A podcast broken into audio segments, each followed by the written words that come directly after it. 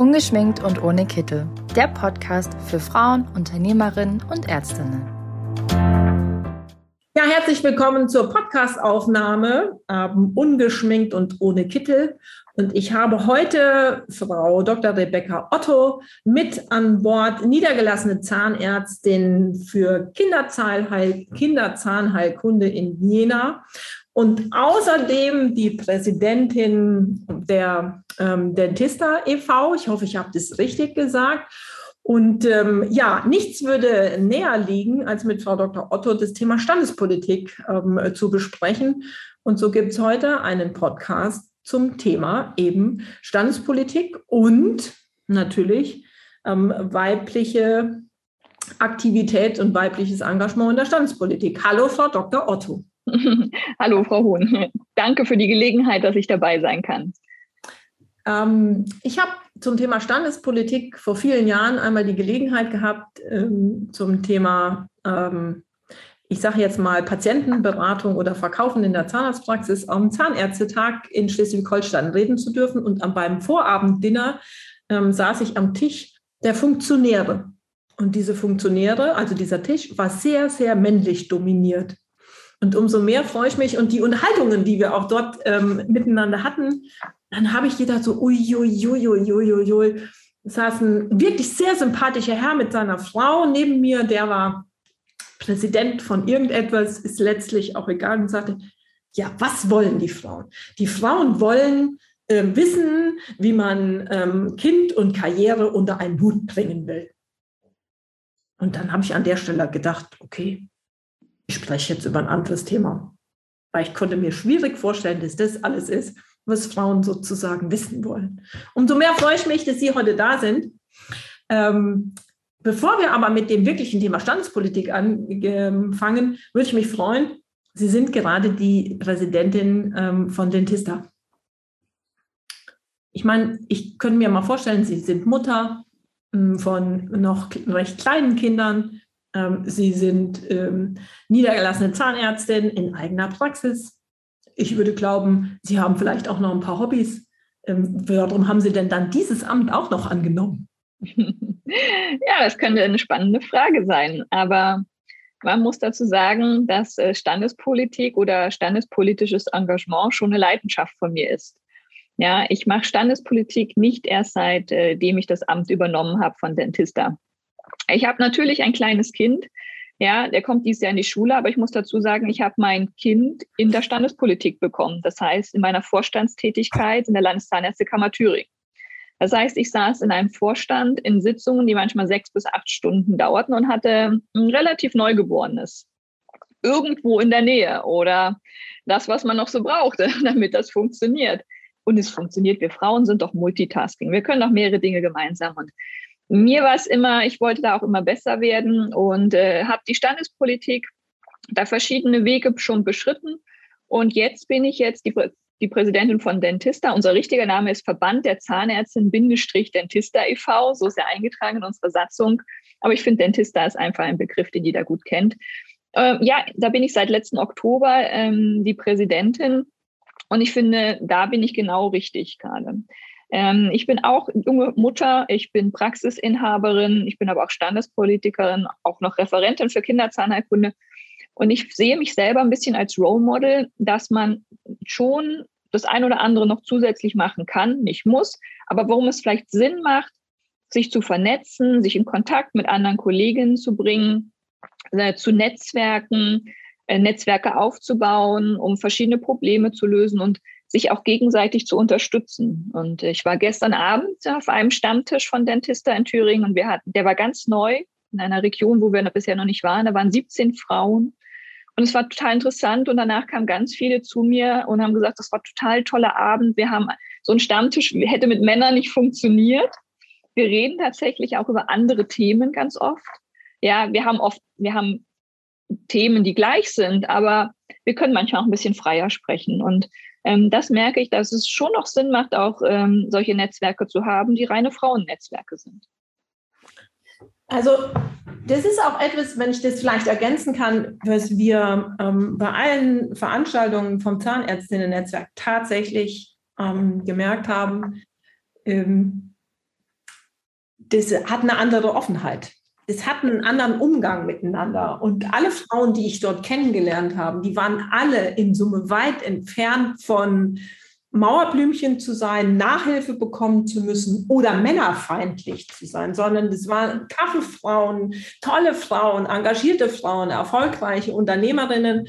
Und trotzdem haben die sich in dieser ähm, weiblichen Runde ähm, auch wohler gefühlt. Ich meine, das ist natürlich, bildet nicht das Leben ab. Das, Im Leben gehören Männer und Frauen ganz normal dazu.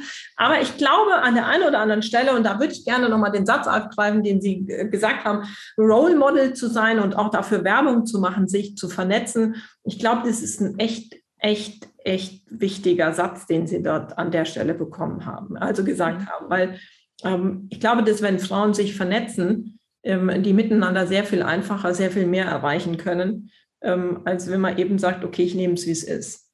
Ja, wie sind deswegen Sie zur Standespolitik überhaupt gekommen? Ja, ähm, ich bin so ein bisschen dazu gekommen, ich habe 2009 meine Praxis gegründet und ich habe meinen, ich habe keinen familiären Hintergrund, was Zahnmedizin angeht. Ich habe das dann praktisch einmal ein Konzept geschrieben 2008 und habe mir diese ganzen Informationen für eine Praxisgründung wirklich damals mühselig zusammengesucht, mit den verschiedenen Stellen telefoniert und ich habe dann immer gedacht, Mensch, die Erfahrung, die ich gemacht habe, möchte ich gerne anderen Kollegen weitergeben. Und wir hatten in Thüringen einen Stammtisch für junge Kollegen und dann dachte ich, da kann ich vielleicht auch von meiner Praxisgründung, von meinem Weg ein bisschen berichten. Wie habe ich das gemacht? Wie bin ich umgegangen mit den Gesprächen? Was braucht man? Was braucht man nicht? Und bin dort, dort angesprochen worden, ob ich vielleicht zum Thema Kinderzahnerkunde was sprechen kann. Und dann bin ich auch zu den Veranstaltungen gegangen und dann bin ich so von jemandem, der mich ein bisschen begleitet hat am Anfang, auch vorgeschlagen worden für, für einen Ausschuss, um dort mal zu sitzen. Und dann nach dem Ausschuss kam dann das erste Mal Kandidatur für eine Kammerversammlung. Das hat nicht auf Anhieb geklappt, aber beim zweiten Mal habe ich es dann geschafft, in die Kammerversammlung zu kommen und dann äh, auch ein Vorstandsamt zu bekommen. Und so war mein Weg. Ja, und dann habe ich, saß ich im Vorstand und dachte, so wie wir Frauen immer sind, wir wollen möglichst alles gut können und viel wissen. Und dann dachte ich, kann man vielleicht noch irgendwo ein bisschen mehr Informationen bekommen? Kann man, wie funktioniert Standespolitik? Was ist ein BMG? Ja, was ist ein GBA?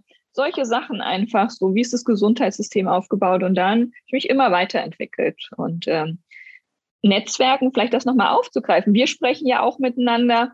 Äh, ich finde auch, ähm, dass wir auch äh, nicht uns immer einzeln betrachten müssen, sondern auch immer gucken, gibt es rechts und links andere Netzwerke, mit denen wir uns zusammenschließen können oder auch äh, gemeinsame Dinge austauschen können und teilen können. Ich bin nicht nur in der Zahnmedizin Netzwerkerin, sondern auch in der Medizin und im Gesundheitswesen. Ich bin mit Mitglied bei den Spitzenfrauen Gesundheit. Dentista ist aktiv beim runden Tisch von Frauen im Gesundheitswesen. Also wo es dann, dann schon eine Ebene weitergeht, wo wir auch dann plötzlich uns mit Politikerinnen treffen und einfach die weibliche Perspektive einbringen. Ja, und ich bin, stehe dann halt als Dentista-Präsidentin für die weibliche Perspektive aus der Zahnmedizin. Welche Probleme haben wir Frauen in der Zahnmedizin oder welche Schwierigkeiten gibt es bei uns in der Branche gerade? Jetzt haben Sie von Ihrem Einstieg sozusagen erzählt. Ähm, ich habe schon oft, wenn es um das Thema Standespolitik und Engagement ging, ähm, so dieses Thema gehört, eben, das ist doch kaum ähm, vereinbar. Standespolitik, Familie, mhm. Praxis. Jetzt haben Sie das zu Anfang schon sehr einfach beantwortet eigentlich. Ne? Und trotzdem glaube ich, da gibt es da draußen viele Frauen, die denken vielleicht, wie soll das denn gehen? Sagen wir mal so, haben Männer keine Kinder.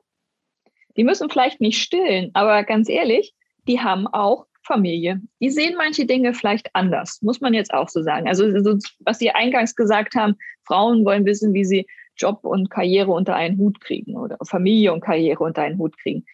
Ganz ehrlich, haben das Männer nicht das Problem, dass sie ihre politische Karriere und ihre Praxis unter einen Hut bringen?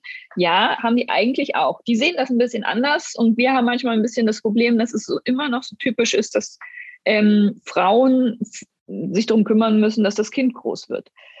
Ich, ich, bin auch ganz oft am Anfang gefragt worden, wo denn mein Kind ist. Und dann habe ich gesagt, wissen Sie, mein Kind hat einen Vater. Ja, und dann guckt man mich immer an und dann sage ich, ja, der war beteiligt und der ist zu 50 Prozent an allem beteiligt. Ja, und äh, der kümmert sich jetzt gerade, während ich hier bei Ihnen sitze. Ja, es ist immer noch so ein bisschen, wie die kann nicht bei ihrem Kind sein und so. Und ähm, nein, ich habe es, haben, mein Mann ist auch selbstständig, nicht in der Medizin, in einer ganz anderen Branche. Und wir haben immer gesagt, wir wollten, haben beide uns für ein Kind entschieden. Und äh, beide betreuen dieses Kind auch zu gleichen Anteilen. Ja, äh, da gibt es nicht mehr oder weniger, sondern wir betreuen zu gleichen Anteilen. Es gibt Phasen, wo ich mal mehr weg bin.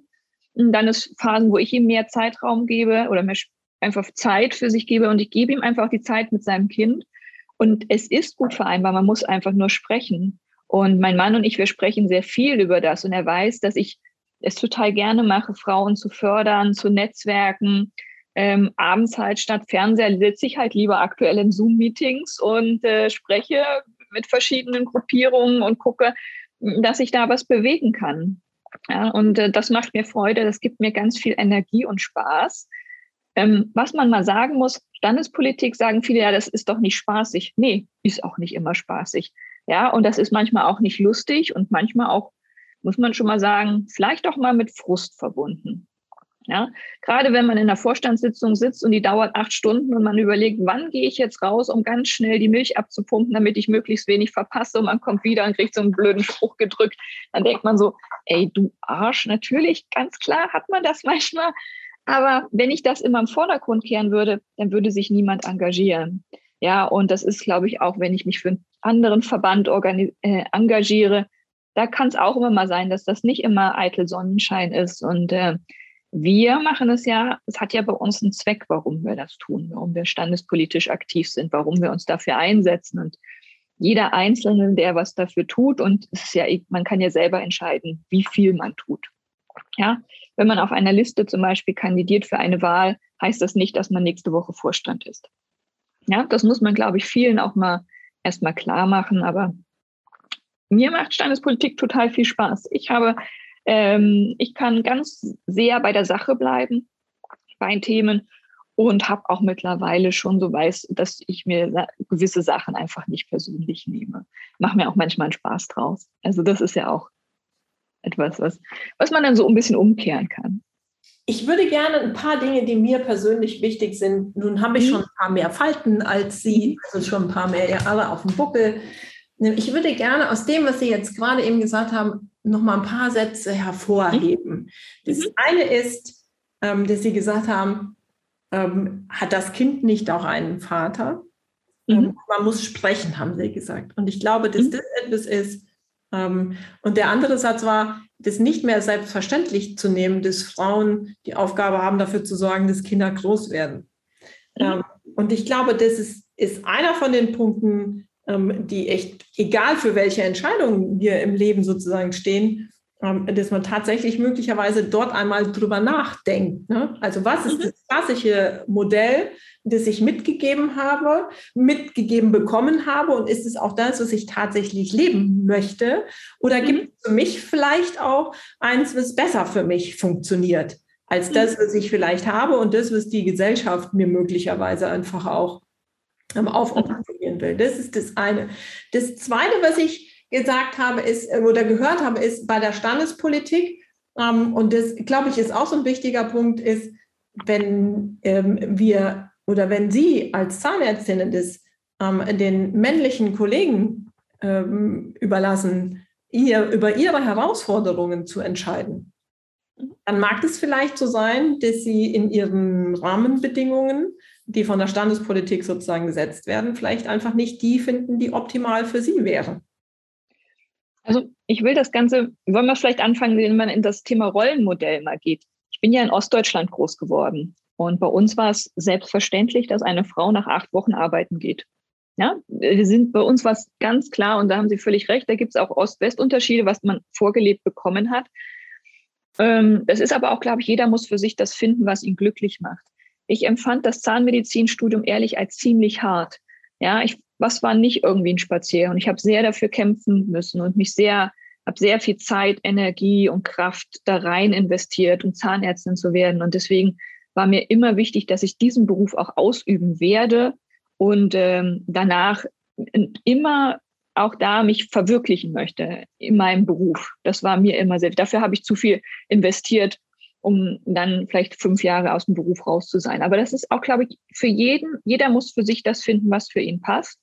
Und für uns passt das gut. Und mit dem Thema ähm, männliche Standesvertreter, so in der Runde, wie sie waren, ich glaube, das gibt es ja auch in anderen. Es gab vor kurzem ähm, ein tolles Foto von so einer CEO-Konferenz, wo da so ein runder Tisch war. Da saßen nur Männer und keine Frau. Also das finden wir auch in der Wirtschaft äh, an vielen Stellen und da gibt es ja auch viele Bestrebungen. Mir ist es, ich will nicht sagen, egal ob ein Mann oder Frau an der Spitze ist, warum geht es mir eigentlich? Es muss jemand sein, der meine Interessen vertritt. Ja, und der muss meine Interessen kennen. Darum geht es eigentlich. Und wenn das ein toller junger Mann ist, völlig in Ordnung. Der kann auch alt sein, wenn er meine Interessen vertritt. Es geht einfach, wie Sie es auch schon angedeutet haben, der muss die Bedürfnisse und die Probleme, die wir Frauen haben, die haben wir nun mal, die ein Mann nicht hat, ja, der muss, die muss er erkennen und, und dann auch mit, ja, äh, berücksichtigen in seiner Planung oder in seinen Entscheidungen, die er trifft. Und deswegen bin ich jetzt auch nicht ganz so, ähm, dass man sagen, wir müssen 30 Prozent oder 50 Prozent Frauenquote haben. Ich weiß nicht, ob uns sowas weiterhilft. Wir brauchen einfach Leute, die die Stimme der Zeit aufgreifen, die einfach die Interessen der Kollegen, die jetzt den Berufsstand bilden, kennen und dann da auch berücksichtigen. So sehen wir es auch bei Dentista, dass die weibliche Perspektive der Zahnmedizin, wofür Dentista steht, aber nicht nur von Frauen gemacht wird sondern auch junge Männer haben Perspektiven und haben Interessen und auch die sollten wir mit in unsere Perspektive einfach mit einbeziehen und nicht ausgrenzen. Sonst, dann machen wir es nämlich genauso andersrum. Ja? Und das ist so der Ansatz, für den ich auch ein bisschen jetzt stehe, dass wir, ich auch mit jungen Kollegen im Kontakt stehe und höre, was sind eure Probleme und Bedürfnisse? Ja, und gucke, wie wir dann gemeinsam irgendwie die Zukunft gestalten können. Und wenn die Zukunft aussieht, dass in der Frau, äh, in der Zukunft in der Zahnmedizin 80 Prozent Frauen sind, ja, dann lässt sich natürlich noch schwer erklären, warum ein Vorstand zu 100 Prozent männlich ist. Wobei ich ja da immer sage, gut, wenn diejenigen, die sich dafür interessieren, diese Vorstands-, diese Standespolitik zu machen, im Wesentlichen die Männer sind, dann wird sich an der Stelle, also wenn die Interessenten, die, die sich zur Wahl stellen, die sich engagieren, männlichen Geschlecht, mhm dann wird es so sein. Deshalb mhm. versuchen wir jetzt gerade oder mit, an, mit Ihnen als Beispiel immer zu zeigen, Standespolitik ähm, kann durchaus auch weiblich sein. Ja, und Spaß machen, muss man auch dazu sagen. Kann man das lernen, Standespolitik?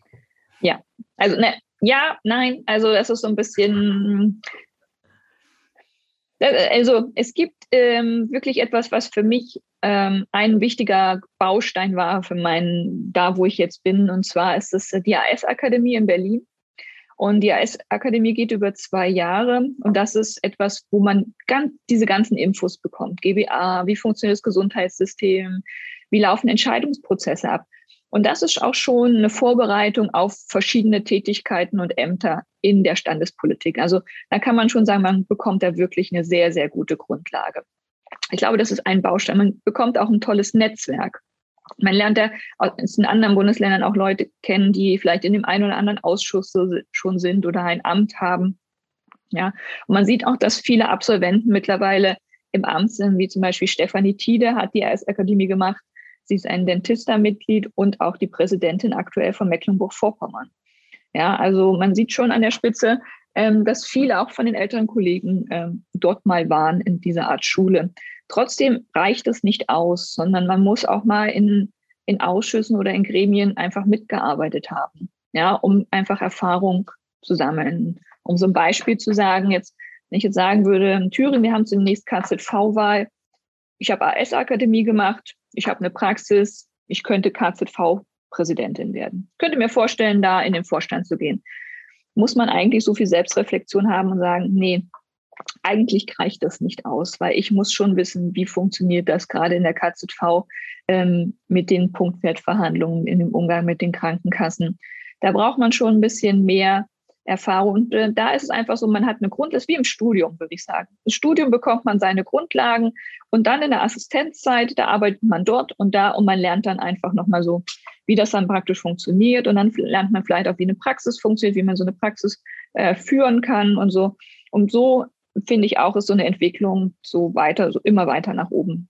Aber auch wir bei Dentista fördern Frauen, wenn sie sagen, sie wollen sich standespolitisch engagieren, helfen wir da auch, ein Netzwerk zu bilden und sie mit schon Frauen in Positionen in Kontakt zu bringen oder auch um sie auf eine Liste zu bringen, sie für eine Wahl vorzubereiten und oder gemeinsam mit ihnen Wahllisten machen. Da wollen wir auch so ein bisschen Supporter sein für welche, die da Interesse haben. Er ist ein Standbein von Dentista, aber nicht das Hauptstandbein. Was sind denn Ihre Ziele und Wünsche im Hinblick auf Ihr Engagement in der Standespolitik? Eigentlich ist mein, also ich sehe mich jetzt gerade nicht so in der großen Standespolitik. Ich mache also, ich bin jetzt die Präsidentin von Dentista und das ist gerade für mich eine ganz tolle Herzensaufgabe. Da habe ich total viel Freude dran. Ähm, Dentista gibt es seit 15 Jahren und wir haben uns wirklich sehr, sehr gut etabliert in den 15 Jahren. Viele kennen uns. Seit ein paar Jahren machen wir Standespolitik. Die Leute wissen, wen wir da besetzen, dass wir wirklich gucken, dass die auch ein bisschen Expertise haben oder zumindest sie vernetzen. Wir stehen auch ein bisschen für Qualität in der Standespolitik. mein Ziel ist eigentlich, dass unser Netzwerk größer wird. Ja, dass wir wirklich ein großes Netzwerk werden, dass wir mit starker Stimme sprechen können. Ja, dass wir auch um unsere Grundpfeiler ausleben, dass wir auch Frauen zum Beispiel in unserem wissenschaftlichen Standbein fördern, vielleicht eine Doktorarbeit oder eine Promotion zu Ende zu bekommen durch unser Netzwerk. Und ich möchte eigentlich viele Frauen in Kontakt bringen, viele Netzwerke machen und ähm, sodass wir halt in fünf oder zehn Jahren vielleicht äh, weit im vierstelligen Bereich sind, was die Mitgliederzahlen angeht. Also das wäre schon ein großer Wunsch von mir. Ja. Wenn wir mal so gucken, dann ähm, finden wir sie ja gerade aktuell auf Instagram mit ähm, der Petra Volz von der Fotzenspanglerei. Wir haben hier ein total im Büro ähm, total die lustige Geschichte dazu. Ich habe ja selber mal acht Jahre in Oberbayern gelebt, deshalb fällt mir das Wort Fotzenspanglerei nicht schwer. meine Mitarbeiterin, die aus dem Siegerland sozusagen kommt, für die ist dieses Wort einfach ein ganz anders besetztes Wort und die hat am Anfang ja. gesagt, ich schaffe das einfach nicht, das auszusprechen. Aber sie sind mit der äh, Peter Volz von der Fotzenspanglerei ähm, auf Instagram und erklären erfolgreich ähm, die Standespolitik. Und wie sind Sie denn ähm, zu dem Projekt gekommen und ähm, vor allen Dingen, was versprechen Sie sich davon? Ja. Ähm, Petra und ich, wir kennen uns und ich, wie so ganz viele Kollegen, folge ich der Petra auch. Und ich habe mitbekommen, halt, dass Petra dann mal in so einem Post halt gesagt, habt ihr Fragen, wollt ihr mehr über Standespolitik wissen? Und dann habe ich mit Petra telefoniert und gesprochen und habe gesagt, du Petra, ähm, was hältst du davon, wenn wir einfach mal in so einem Instagram Live anfangen, Standespolitik zu erklären? So ein bisschen. Und die Idee fand sie super und dann haben wir uns aber geeinigt, dass ich das nicht als äh, Präsidentin von Dentista mache, weil sie gesagt hat, sie möchte keinen Stempel aufgedrückt bekommen von einem Verband. Sie möchte verbandsneutral sein. Und dann habe ich gesagt, ich kann es machen als Rebecca Otto, als Kinderzahnärztin, wenn das okay ist. Und äh, da ich ein gutes Netzwerk in die ähm, Politik habe und dann kann ich an der einen oder anderen Stelle auch mal nachfragen, auch über meine AS-Akademie, habe ich dann überlegt, wer könnte uns was gut erklären? Also fragen wir doch mal die, über die wir immer sprechen, also die alten grauen Männer, ich, was manchmal auch so ein bisschen klischeehaft ist, fragen wir sie doch mal, ob wir sie einladen können und ob sie uns was erklären. Und wir überlegen uns im Vorfeld Fragen und sammeln auch die Fragen von den ähm, Zuschauern schon, wenn wir das bewerben und wir haben da wirklich mehrere hundert Leute, die das schauen. Ja, also es ist schon bemerkenswert. Wir können das dann auslesen. Wir haben jetzt schon zwei gehabt und das Feedback ist überwiegend positiv. Ja, das muss man wirklich sagen. Viele sagen, ich habe jetzt Lust, ich habe es verstanden. Und wir fangen mit so basic an, was ist eine KZV und eine Kammer? Was ist der Unterschied zwischen beiden? Das war so unser Start, so ein bisschen da die Basis zu erklären. Letztes Mal haben wir HVM erklärt, so auch die Basics. Jetzt gehen wir nochmal in die Tiefe wir haben schon ein bisschen, ich kümmere mich so ein bisschen um den Redaktionsplan und ähm, nutze so mein Netzwerk und die Leute, die ich kenne. Und Petra hat die Plattform und sie bekommt die Fragen, wir sortieren das. Und was verspreche ich mir davon? Ganz klar, wir können damit ganz viele junge Leute erreichen. Das ist ein Medium, was junge Menschen konsumieren. Und wenn die da junge Frauen sehen, die das erklären und ihnen da auch Mehrwert liefern und es einfach erklären, dass man es versteht. Das geht, mir geht es manchmal so, dass ich Dinge nicht verstanden habe, wenn mir was erklärt worden ist. Ich habe dann irgendwann den Faden verloren, weil zu viel Fachbegriffe waren oder zu viel Spezialitäten. Mir fehlte einfach dann der rote Faden, um das weiter zu verfolgen, dass wir es ihnen wirklich so simpel runterbrechen, dass sie es verstehen, wie es ist und sich selber eine eigene Meinung bilden können. Und äh, gerade so das Thema HVM ist scheiße. Ja, warum denn? Ja, solche Sachen einfach mal, warum ist das so, dass die jungen Kollegen wissen auch, ist das überhaupt scheiße und können sich eine eigene Meinung bilden oder hat das eigentlich einen Zweck und ist das überhaupt so bedrohlich oder nicht? Ja, und ähm, äh, bisher finde ich, das ist eine tolle Sache und es spricht sich immer mehr rum, egal wo ich bin mittlerweile auf meinen Vorträgen. Ähm, alle haben davon gehört. Das ist bemerkenswert. Mindestens einer im Raum hat davon gehört. Das auch, also wirklich, es wird darüber sehr gesprochen und dieses Medium ist, glaube ich, ein Medium, was richtig gut gerade funktioniert, weil einfach viele Leute das konsumieren. Ja. Ja, und eine bestimmte Altersgruppe. Also wenn man tatsächlich eine bestimmte Altersgruppe erreichen möchte, ähm, dann ähm, bleibt, ähm, ähm, komm mal an Instagram eben nicht vorbei. Ja, und man muss dazu sagen, ähm, das ist auch schon mal sich als äh, KZV-Chef oder Kammerpräsident sich dann vor ja, ein Handy zu setzen, einen Instagram-Account selber zu haben, sich abends live dazu zu schalten und das zu machen.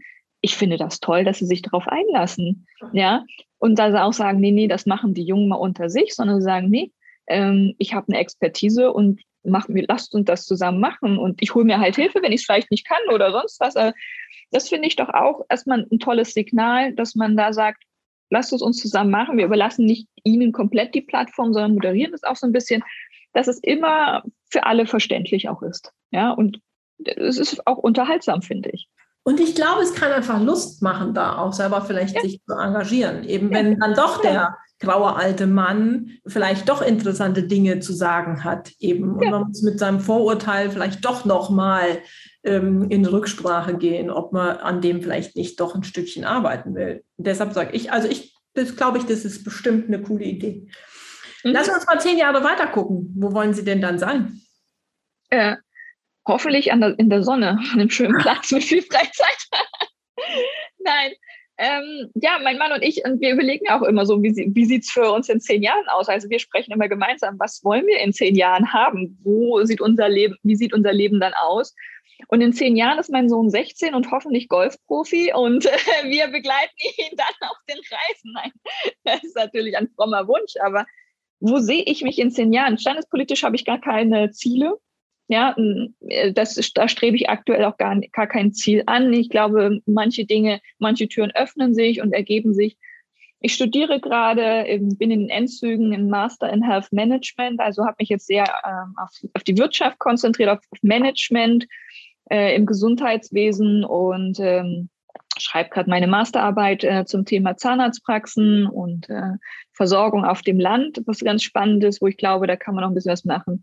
Und äh, ab September mache ich äh, an der Hochschule für Wirtschaft und Recht ein Programm für Frauen in Aufsichtsratspositionen. Und auch da habe ich noch kein Ziel, aber ich habe Lust auf sowas. Und dann, ähm, ich kann Ihnen gar nicht sagen, wo ich in zehn Jahren stehe. Hoffentlich, ich möchte glücklich, gesund und zufrieden sein. Ähm, und das ist eigentlich so mein größtes Ziel und zurückblicken können und denken können, hey, ich habe den Tista ein großes Stück vorangebracht. Ich glaube, das ist eigentlich meiner größten Ziele, dass ich sagen kann, nach zehn Jahren, das, was ich damals gemacht habe für den Tista, war ein toller Weg und äh, hat eine, das äh, toll begonnene weitergeführt und äh, ich war ein Baustein daran. Das ist so eigentlich das, was aktuell so meine Vision ist. Ich finde, das ist ein cooles Abschlusswort gewesen. Vielen, vielen Dank, dass wir mal ähm, tatsächlich jetzt eine ganze Weile ähm, das Thema Standespolitik in unserem Podcast auch bewegen konnten. Ähm, wenn ich Zahnärztin wäre, hm, glaube ich, hätte ich, wenn ich sie so angeschaut hätte und mit dabei gewesen wäre, Lust äh, tatsächlich mich auch zu engagieren. Und ich könnte mir vorstellen, das war auch mit ähm, eins der Ziele, die wir hier erreichen wollten, dafür zu sorgen, dass der ein, die eine oder der andere eben sagt, ähm, ich konsumiere nicht mehr nur, sondern ich bin vielleicht einfach auch ein Teil dessen. Und Sie haben es ja so schön gesagt, ähm, eins Ihrer Ziele ist es ähm, tatsächlich bei dem Engagement, was Sie jetzt bei den Dentistas sozusagen an den Tag legen, später sagen zu können, guck mal, da war ich mit dabei, da habe ich dazu beigetragen, dass das heute so gut dasteht, wie es dasteht. Und ähm, ich glaube, das ist tatsächlich das Thema, ähm, dass wir alle im Rahmen unserer Möglichkeiten eben sagen, okay, ich mache da mit, ich bringe meinen Teil zum Verändern mit dabei. Mhm. Mhm.